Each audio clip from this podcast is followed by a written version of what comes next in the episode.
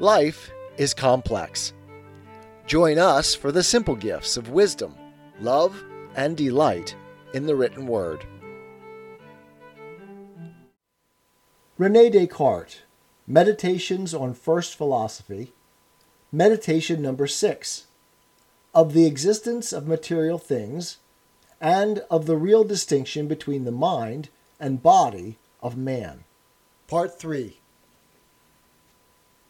But I have already sufficiently considered how it happens that, notwithstanding the supreme goodness of God, there is falsity in my judgments. A difficulty, however, here presents itself, respecting the things which I am taught by nature must be pursued or avoided, and also respecting the internal sensations in which I seem to have occasionally detected error, and thus to be directly deceived by nature. Thus, for example, I may be so deceived by the agreeable taste of some viand with which poison has been mixed, as to be induced to take the poison. In this case, however, nature may be excused, for it simply leads me to desire the viand for its agreeable taste, and not the poison, which is unknown to it. And thus we can infer nothing from this circumstance beyond that our nature is not omniscient, at which there is assuredly no ground for surprise since, man being of a finite nature, his knowledge must likewise be of a limited perfection. But we also not unfrequently err in that to which we are directly impelled by nature, as is the case with invalids who desire drink or food that would be hurtful to them. It will here, perhaps, be alleged that the reason why such persons are deceived is that their nature is corrupted. But this leaves the difficulty untouched, for a sick man is not less really the creature of God than a man who is in full health. And therefore it is as repugnant to the goodness of God that the nature of the former should be deceitful, as it is for that of the latter to be so. And as a clock, composed of wheels and counterweights, observes not the less accurately all the laws of nature when it is ill made, and points out the hours incorrectly, than when it satisfies the desire of the Maker in every respect. So likewise, if the body of man be considered as a kind of machine, so made up and composed of bones, nerves, muscles, veins, blood, and skin, that although there were in it no mind, it would still exhibit the same motions which it at present manifests involuntarily, and therefore without the aid of the mind, and simply by the dispositions of its organs. I easily discern that would also be as natural for such a body, supposing it dropsical, for example, to experience the parchedness of the throat that is usually accompanied in the mind by the sensation of thirst, and to be disposed by this parchedness to move its nerves and other parts in the way required for drinking, and thus increase its malady and do itself harm, as it is natural for it, when it is not indisposed, to be stimulated to drink for its good by a similar cause and although looking to the use for which a clock was destined by its maker, I may say that it is deflected from its proper nature when it incorrectly indicates the hours, and on the same principle, considering the machine of the human body as having been formed by God for the sake of the motions which it usually manifests, although I may likewise have ground for thinking that it does not follow the order of its nature when the throat is parched and drink does not tend to its preservation.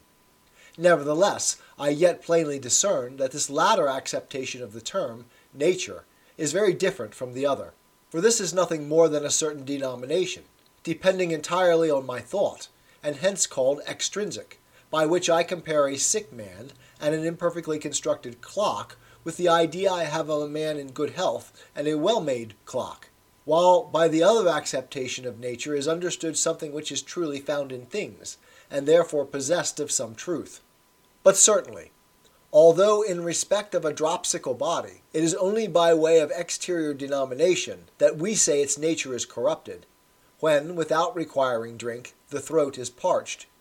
Yet, in respect of the composite whole, that is, of the mind in its union with the body, it is not a pure denomination, but really an error of nature, for it to feel thirst when drink would be hurtful to it and accordingly, it still remains to be considered why it is that the goodness of God does not prevent the nature of man thus taken from being fallacious. To commence this examination accordingly, I here remark, in the first place, that there is a vast difference between mind and body in respect that body, from its nature, is always divisible, and that mind is entirely indivisible. For in truth, when I consider the mind, that is, when I consider myself in so far only as I am a thinking thing, I can distinguish in myself no parts. But I very clearly discern that I am somewhat absolutely one and entire. And although the whole mind seems to be united to the whole body, yet when a foot, an arm, or any other part is cut off, I am conscious that nothing has been taken from my mind. Nor can the faculties of willing, perceiving, conceiving, etc., properly be called its parts, for it is the same mind that is exercised all entire in willing, in perceiving, and in conceiving, etc. But quite the opposite holds in corporeal or extended things. For I cannot imagine any one of them, how small soever it may be, which I cannot easily sunder in thought, and which, therefore, I do not know to be divisible. This would be sufficient to teach me that the mind or soul of man is entirely different from the body, if I had not already been apprised of it on other grounds. I remark, in the next place, that the mind does not immediately receive the impression from all the parts of the body, but only from the brain, or perhaps even from one small part of it, namely, that in which the common sense is said to be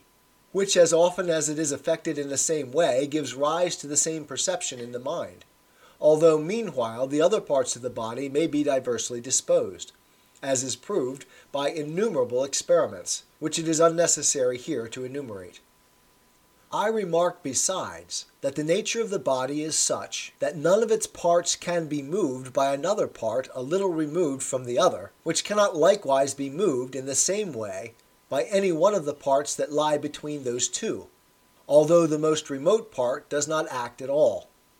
As, for example, in the cord A, B, C, D, which is in tension.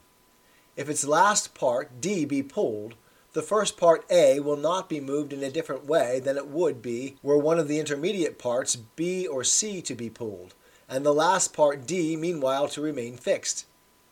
And in the same way, when I feel pain in the foot, the science of physics teaches me that this sensation is experienced by means of the nerves dispersed over the foot, which, extending like cords from it to the brain, when they are contracted in the foot, contract at the same time the inmost parts of the brain in which they have their origin, and excite in these parts a certain motion appointed by nature to cause in the mind a sensation of pain, as if existing in the foot. But as these nerves must pass through the tibia, the leg, the loins, the back, and neck in order to reach the brain. It may happen that although their extremities in the foot are not affected, but only certain of their parts that pass through the loins or neck, the same movements, nevertheless, are excited in the brain by this motion, as would have been caused there by a hurt received in the foot, and hence the mind will necessarily feel pain in the foot, just as if it had been hurt. And the same is true of all the other perceptions of our senses. I remark, finally, that as each of the movements that are made in the part of the brain by which the mind is immediately affected impresses it with but a single sensation, the most likely supposition in the circumstances is that this movement causes the mind to experience, among all the sensations which it is capable of impressing upon it, that one which is best fitted, and generally the most useful for the preservation of the human body when it is in full health. But experience shows us that all the perceptions which nature has given us are of such a kind as I have mentioned, and accordingly there is nothing found in them that does not manifest the power and goodness of God. Thus, for example, when the nerves of the foot are violently or more than usually shaken, the motion passing through the medulla of the spine to the innermost parts of the brain affords a sign to the mind on which it experiences a sensation namely, of pain, as if it were in the foot, by which the mind is admonished and excited to do its utmost to remove the cause of it as dangerous and hurtful to the foot. It is true that God could have so constituted the nature of man, as that the same motion in the brain would have informed the mind of something altogether different. The motion might, for example, have been the occasion on which the mind became conscious of itself, in so far as it is in the brain or in so far as it is in some place intermediate between the foot and the brain. or, finally, the occasion on which it perceives some other object quite different, whatever that might be. But nothing of all this would have so well contributed to the preservation of the body as that which the mind actually feels. In the same way, when we stand in need of drink, there arises from this want a certain parchedness in the throat that moves its nerves, and by means of them the internal parts of the brain. And this movement affects the mind with the sensation of thirst, because there is nothing on that occasion which is more useful for us than to be made aware that we have need of drink for the preservation of our health, and so in other instances. Whence it is quite manifest that, notwithstanding the sovereign goodness of God, the nature of man, in so far as it is composed of mind and body, cannot but be sometimes fallacious. For if there is any cause which excites not in the foot, but in some one of the parts of the nerves that stretch from the foot to the brain, or even in the brain itself, the same movement that is ordinarily created when the foot is ill affected, pain will be felt, as it were, in the foot, and the sense will thus be naturally deceived. For as the same movement in the brain can but impress the mind with the same sensation,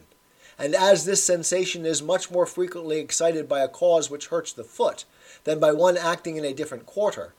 it is reasonable that it should lead the mind to feel pain in the foot rather than in any other part of the body. And if it sometimes happens that the parchedness of the throat does not arise, as is usual, from drink being necessary for the health of the body, but from quite the opposite cause, as is the case with the dropsical,